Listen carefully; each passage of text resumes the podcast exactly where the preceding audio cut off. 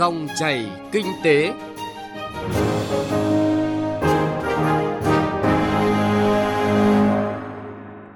Biên tập viên Hà Nho và Thành Trung xin chào quý vị và các bạn. Chương trình Dòng chảy kinh tế hôm nay chúng tôi chuyển tới quý vị và các bạn những nội dung sau. Giảm tắc nghẽn hàng không dịp 30 tháng 4 mùng 1 tháng 5, bài học từ sân bay Tân Sơn Nhất. Phỏng vấn ông Lê Kim Thành, vụ trưởng vụ đối tác công tư Bộ Giao thông Vận tải về nguyên nhân khó thu hút dự án PPP, giao thông và giải pháp tháo gỡ. Giải pháp nào để hộ kinh doanh lớn thực hiện kê khai thuế là nội dung có trong phần cuối của chương trình. Trước tiên mời quý vị và các bạn cùng nghe những tin tức kinh tế cập nhật. Tiếp tục gia hạn nộp thuế, tiền thuê đất năm 2021. Đây là lần thứ ba chính phủ quyết định nới thời hạn nộp thuế, tiền thuê đất cho các doanh nghiệp, tổ chức gặp khó khăn vì dịch bệnh. Cụ thể, với tiền thuê đất, doanh nghiệp, hộ kinh doanh, cá nhân thuộc các lĩnh vực ưu tiên sẽ được gia hạn số tiền thuê đất phải nộp kỳ đầu năm 2021. Thời hạn gia hạn là 6 tháng, tính từ ngày 31 tháng 5 năm 2021. Số tiền thuê đất được gia hạn là khoảng 4.400 tỷ đồng. Trước thông báo lãi lớn trong quý 1 của các ngân hàng, các chuyên gia cho rằng lợi nhuận 3 tháng đầu năm phản ánh chưa sát tình hình kinh doanh của ngành ngân hàng, mà mới đơn thuần là tranh lệch thu chi trong khi chi phí trích lập dự phòng thường lớn, chưa phải là kết quả lợi nhuận cả năm. Ngoài ra, nếu diễn biến dịch bệnh phức tạp và nhiều doanh nghiệp còn rất khó khăn, khiến nợ xấu có thể tăng lên, và như vậy lợi nhuận các quý còn lại sẽ bị ảnh hưởng đáng kể. Theo Tổng cục Hải quan mới công bố thông tin, 15 ngày đầu tháng 4, Việt Nam đạt kim ngạch xuất khẩu gần 27 tỷ đô la Mỹ. Trong đó, xuất khẩu đạt 12,65 tỷ đô la Mỹ, nhập khẩu đạt 13,96 tỷ đô la Mỹ. Như vậy là trái với đà xuất siêu trước đó, nửa đầu tháng 4, Việt Nam nhập siêu hơn 1,3 tỷ đô la Mỹ.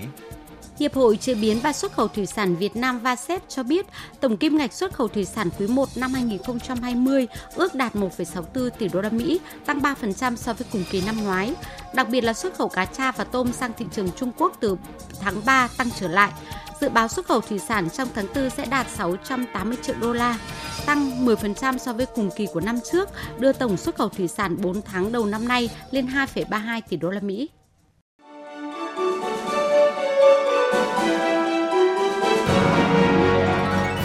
Dòng chảy kinh tế, Dòng chảy cuộc sống.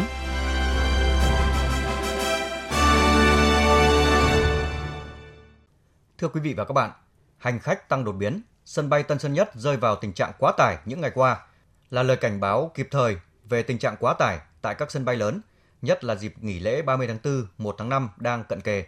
Do đó, các giải pháp giảm tải thông qua các slot bay, giờ bay và đặc biệt là sự phối hợp đồng bộ giữa các cơ quan chức năng, nhất là các hãng bay và thông tin cập nhật sớm nhất tới hành khách trong khâu làm thủ tục, soi chiếu an ninh là các phương án hữu hiệu cho kế hoạch bay an toàn trong dịp nghỉ lễ sắp tới. Phóng viên Hà Nho cập nhật thông tin cùng quý vị và các bạn.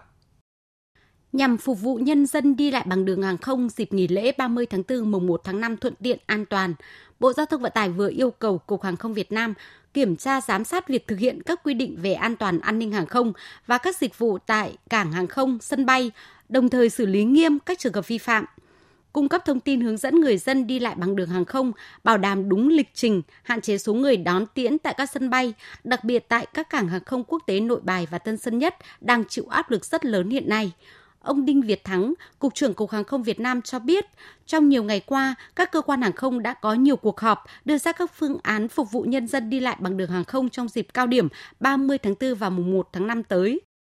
với các phương án chuẩn bị bay an toàn được tính toán trước số lượng hành khách dự báo theo các slot bay của các hãng hàng không và khoảng 80 đến 90 nghìn lượt khách hàng ngày, nên các kịch bản phải được tính toán kỹ lưỡng, phục vụ nhân dân đi lại thuận tiện. Song song với việc chúng ta cái công tác biện pháp đảm bảo an ninh an toàn thì phải tạo điều kiện tối đa, điều kiện thuận lợi nhất có thể để cho hành khách. Qua đánh giá giả soát thì chúng tôi thấy rằng là công tác nghiệp vụ của anh em cũng còn chậm nên là chúng tôi yêu cầu, và hiện nay là yêu cầu anh em là đảm bảo kiểm tra soi chiếu an ninh hàng không. Mỗi hành khách trung bình khoảng từ 30 đến 40 giây là phải xong. Và cố gắng là phấn đấu là không có hành khách nào xếp hàng quá 30 phút. Cái nhu cầu nó tiếp tục sẽ còn tăng.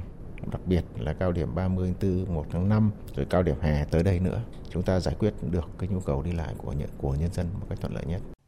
theo đại diện Cảng hàng không quốc tế Tân Sơn Nhất, nhu cầu đi lại của hành khách tăng mạnh, trong đó có khách du lịch, là tín hiệu tích cực đối với ngành hàng không và du lịch. Tuy nhiên, trong bối cảnh hạ tầng sân bay hạn chế thì việc ùn ứ tắc nghẽn cục bộ ở khu vực làm thủ tục, khu vực soi chiếu là khó tránh khỏi. Quan trọng là trước tình huống này thì cần có giải pháp phù hợp.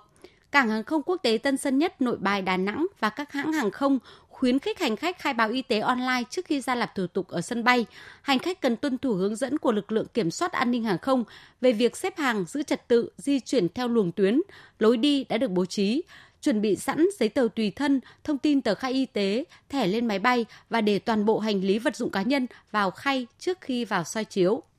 Từ tình trạng kẹt cứng tại Tân Sơn Nhất vừa rồi, khâu soi chiếu an ninh cảng hàng không quốc tế Tân Sơn Nhất đã được tăng cường. Tới nay, sau khi có sự chung tay của các cơ quan chức năng, nhất là sự hợp tác của hành khách, đã khắc phục được tình trạng ùn ứ giờ cao điểm vào đầu giờ sáng từ 7 đến 9 giờ hàng ngày. Ông Phạm Vũ Cường, Phó Giám đốc Cảng hàng không quốc tế Tân Sơn Nhất khuyến cáo. Việc đầu tiên là thống kê và yêu cầu các hãng thực hiện đúng slot cục hàng không cấp để đảm bảo không bị quá tải giả tạo ở các cái khung giờ cao điểm. Việc thứ hai nữa là cái do cái cái cái cơ sở hạ tầng cho nên là cái việc điều phối của chúng tôi phải hết sức linh hoạt mới phù hợp. Ví dụ như là hiện nay là chúng tôi sẽ phải tôi gắn thêm ba cái máy soi chiếu nữa để phục vụ Tết một cao điểm lễ. Thì ờ, cái việc mà thực hiện soi chiếu đây là một việc bắt buộc đảm bảo cho sự an toàn của chính hành khách và các airline. Các giải pháp đảm bảo an ninh, an toàn hàng không được thực hiện đồng bộ trong điều kiện phòng chống dịch bệnh hiện nay sẽ tiếp tục phát huy trong dịp nghỉ lễ 30 tháng 4 mùng 1 tháng 5 với sự phối hợp từ 6 hãng hàng không trong cả nước. Vai trò của các hãng bay rất quan trọng và cần phối hợp với công ty phục vụ mặt đất đang tiếp tục huy động nhân sự để hỗ trợ hành khách, phối hợp với an ninh nhanh chóng hoàn tất thủ tục, chuẩn bị các phương án này trước nguy cơ ùn tắc xảy ra vào dịp lễ 30 tháng 4 và mùng 1 tháng 5 tới hãng hàng không Việt Nam Airlines vừa thông tin tới hành khách cụ thể các bước chuẩn bị để bảo đảm chất lượng phục vụ hành khách tốt nhất, đồng thời tiết kiệm thời gian và tránh tình trạng ùn tắc tại sân bay vào dịp nghỉ lễ 30 tháng 4 mùng 1 tháng 5 đang đến gần.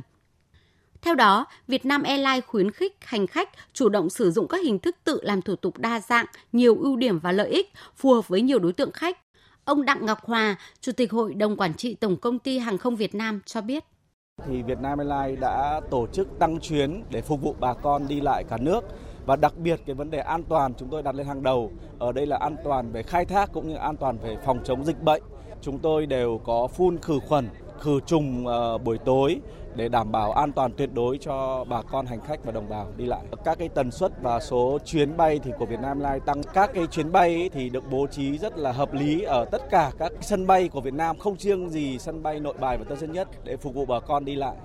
Song hành với các hoạt động bay, Cục Hàng không Việt Nam thường xuyên kiểm tra giám sát và yêu cầu các hãng hàng không xây dựng phương án tổ chức vận tải hành khách phù hợp với diễn biến của dịch bệnh trong thời gian tới để có phương án tổ chức vận tải hành khách tối ưu phục vụ nhân dân đi lại, điều hành lịch bay hạn chế tối đa việc chậm chuyến hủy chuyến, đặc biệt là trong dịp nghỉ lễ 30 tháng 4 và mùng 1 tháng 5.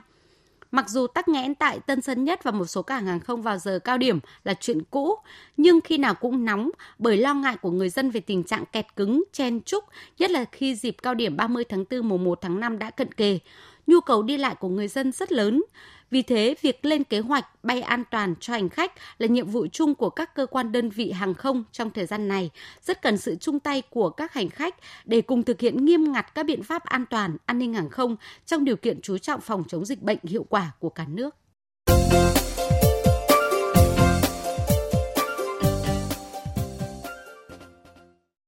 Thưa quý vị và các bạn, tới nay, các dự án thành phần cao tốc Bắc Nam thu hút theo hình thức đối tác công tư PPP gần như dậm chân tại chỗ. Những khó khăn do dịch bệnh, thị trường tín dụng hay là những vướng mắc về cơ chế chia sẻ rủi ro, doanh thu dự án trong chính các hợp đồng dự án BOT, PPP tiếp tục làm nản lòng các nhà đầu tư. Tiếp đó, những tồn tại vướng mắc tại các dự án BOT, PPP trước đây cũng chưa được xử lý, giải quyết dứt điểm, cũng khiến nhiều nhà đầu tư ngần ngại khi tham gia đầu tư các dự án hạ tầng giao thông. Vậy là thực trạng này đang diễn ra như thế nào và đâu là các giải pháp tháo gỡ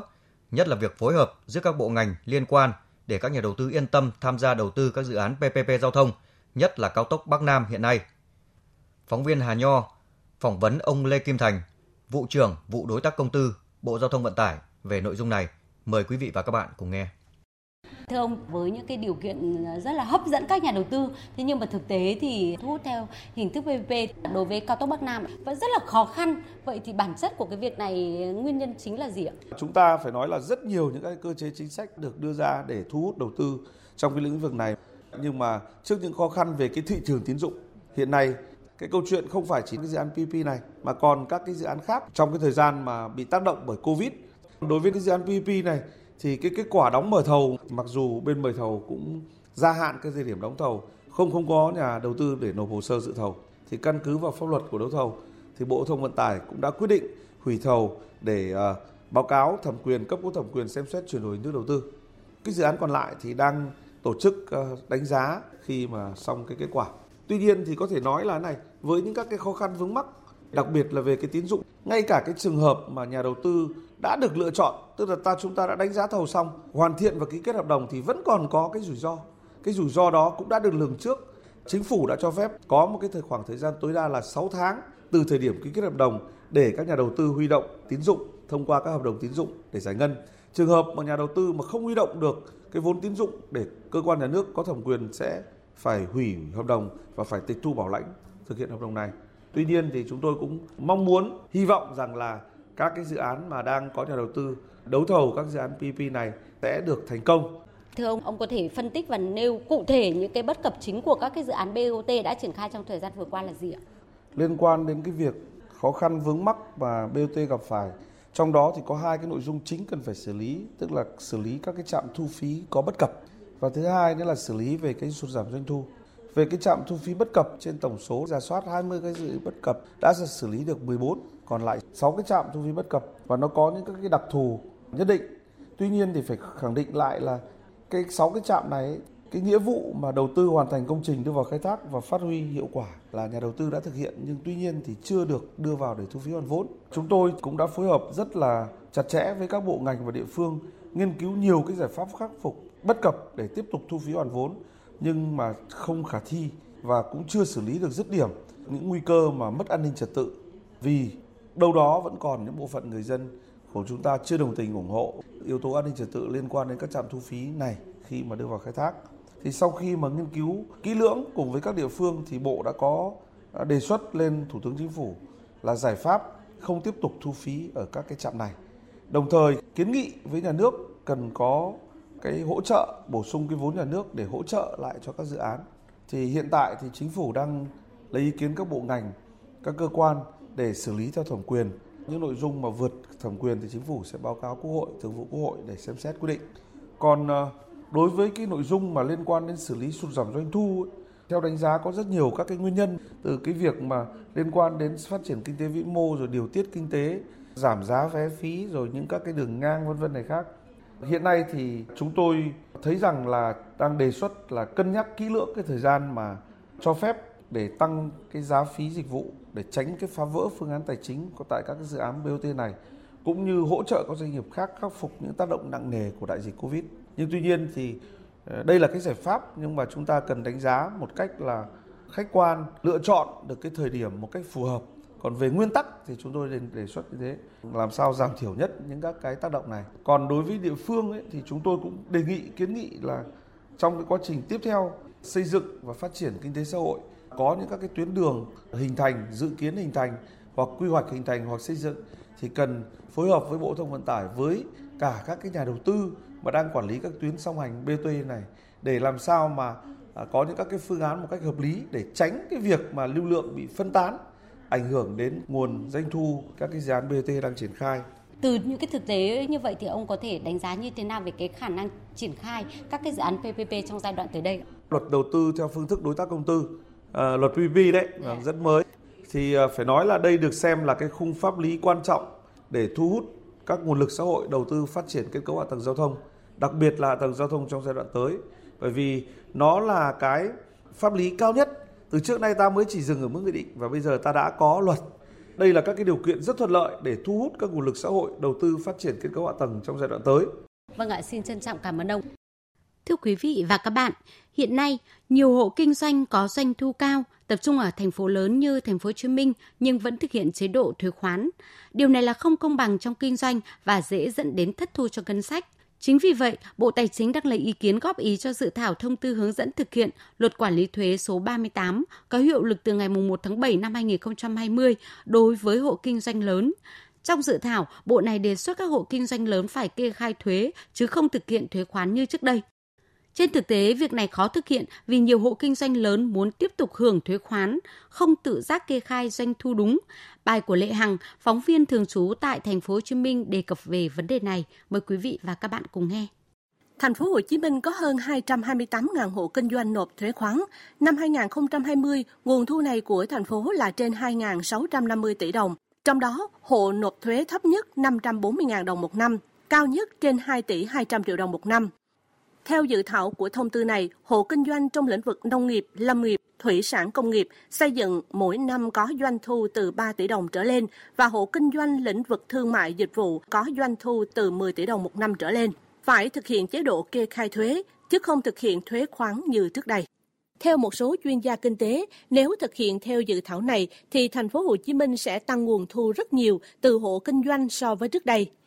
Vì thành phố có nhiều hộ kinh doanh có doanh thu mỗi năm từ vài tỷ đến hơn chục tỷ đồng, nhưng vẫn thực hiện thuế khoán. Ông Phạm Trí Dũng, trưởng phòng tuyên truyền và hỗ trợ người nộp thuế, Cục Thuế Thành phố Hồ Chí Minh cho rằng thực hiện theo kê khai, thì như vậy là nó sẽ có cái nguồn thu tốt hơn. Quan trọng là mình phải có những cái ờ, tuyên truyền, rồi cái thứ hai là cái ờ, có những cái chế tài nó cụ thể hơn. Họ cũng đang nghĩ rằng là cái thuế suất rồi cái tỷ lệ lãi gì đó quy định có những ngành nghề nó hơi cao. Thì nếu mà mình xác lập được cái đó nó phù hợp hơn nữa thì cái việc kê khai họ sẽ thuận lợi hơn, nó sát doanh thu hơn và thuế nó cũng sẽ tập trung được nhiều hơn. Việc thực hiện chế độ kê khai thuế đối với hộ kinh doanh lớn không chỉ đảm bảo công bằng trong kinh doanh, tránh thất thu cho ngân sách nhà nước, mà còn hạn chế tình trạng các hộ kinh doanh mua bán hóa đơn tiếp tay cho việc trốn thuế. Ở thành phố Hồ Chí Minh, hộ kinh doanh lớn có khả năng thuộc diện kê khai thuế tập trung ở những hộ kinh doanh nhà hàng, khách sạn, chuỗi quán ăn, karaoke, vũ trường và các hộ kinh doanh các lĩnh vực nông, thủy hải sản ở các chợ đầu mối. Trước đây, các cơ quan chức năng của thành phố cũng nhắm tới những hộ này yêu cầu kê khai thuế nhưng chưa thực hiện được. Một số hộ kinh doanh cho rằng không muốn chuyển sang chế độ kê khai thuế vì ngại thủ tục, sổ sách phức tạp. Theo cơ quan thuế, việc kê khai này không quá phức tạp như chế độ sổ sách của kế toán doanh nghiệp. Hộ kinh doanh chỉ cần kê khai đúng số liệu đầu vào, đầu ra và các chi phí khác trong quá trình sản xuất kinh doanh – Số liệu này thì hộ kinh doanh nào cũng có sổ ghi số thu chi hàng ngày. Cái khó của hộ kinh doanh là phải có hóa đơn chứng minh đầu vào, nhất là đối với các nhà hàng, chuỗi quán ăn và các tiểu thương kinh doanh ở chợ đầu mối, vì nông sản thực phẩm thường không có hóa đơn chứng từ đầy đủ. Thực tế, nhiều hộ kinh doanh lo ngại nếu kê khai doanh thu đầy đủ thì có thể mức thuế phải nộp sẽ tăng hơn. Vì vậy, nhiều hộ kinh doanh lớn sẽ cố tình né tránh việc kê khai thuế, khai không đúng doanh thu để thoát khỏi diện kê khai thuế. Chính vì vậy, ngành thuế phải có chính sách khuyến khích đủ mạnh, tạo được động lực để hộ kinh doanh lớn tự giác kê khai doanh thu đầy đủ. Ông Nguyễn Hoàng Sơn, giám đốc điều hành công ty dịch vụ thuế và kế toán Việt Tiến, phó chủ nhiệm câu lạc bộ thuế thành phố Hồ Chí Minh cho rằng, ngành thuế cần có những chính sách khuyến khích người tiêu dùng khi mua sản phẩm, sử dụng dịch vụ phải lấy hóa đơn, Ví dụ như hóa đơn đó có thể có dãy số quay trúng thưởng hoặc tích điểm sẽ được một phần thưởng nào đó từ nguồn ngân sách nhà nước. Đồng thời, cơ quan thuế yêu cầu các hộ kinh doanh phải có máy in phiếu tính tiền cho khách hàng. Phần mềm này phải được kết nối với cơ quan thuế. Mình có thể là ưu đãi hoặc là miễn thuế là trong cái giai đoạn đầu để ờ, các ờ, hộ kinh doanh chuyển từ ờ, hình thức là thuế khoán sang hình thức kê khai để người ta quen dần về cái lộ trình quen dần với cái hình thức kê khai và người ta thấy về cái mức thay đổi như vậy thì không ảnh hưởng so với lại chính sách thuế khoán trước đây thì người ta sẽ là thông hiểu và người ta có thể là sẽ áp dụng và sử dụng chuyển đổi sang hình thức kê khai. Việc thu thuế đúng, đủ không chỉ tránh thất thu cho ngân sách nhà nước, mà còn tạo sự công bằng, minh bạch trong kinh doanh, thúc đẩy kinh tế phát triển lành mạnh. Để thực hiện được điều này, cơ quan chức năng cần có chính sách khuyến khích tốt, đồng thời có chế tài đủ mạnh để xử lý những trường hợp cố ý vi phạm. Thưa quý vị và các bạn, nội dung về thực tế thực hiện luật quản lý thuế đối với những hộ kinh doanh lớn còn một số vướng mắc tại thành phố Hồ Chí Minh vừa rồi cũng đã kết thúc chương trình dòng chảy kinh tế hôm nay. Chương trình do biên tập viên Hà Nho và nhóm phóng viên kinh tế thực hiện. Cảm ơn quý vị và các bạn đã chú ý lắng nghe.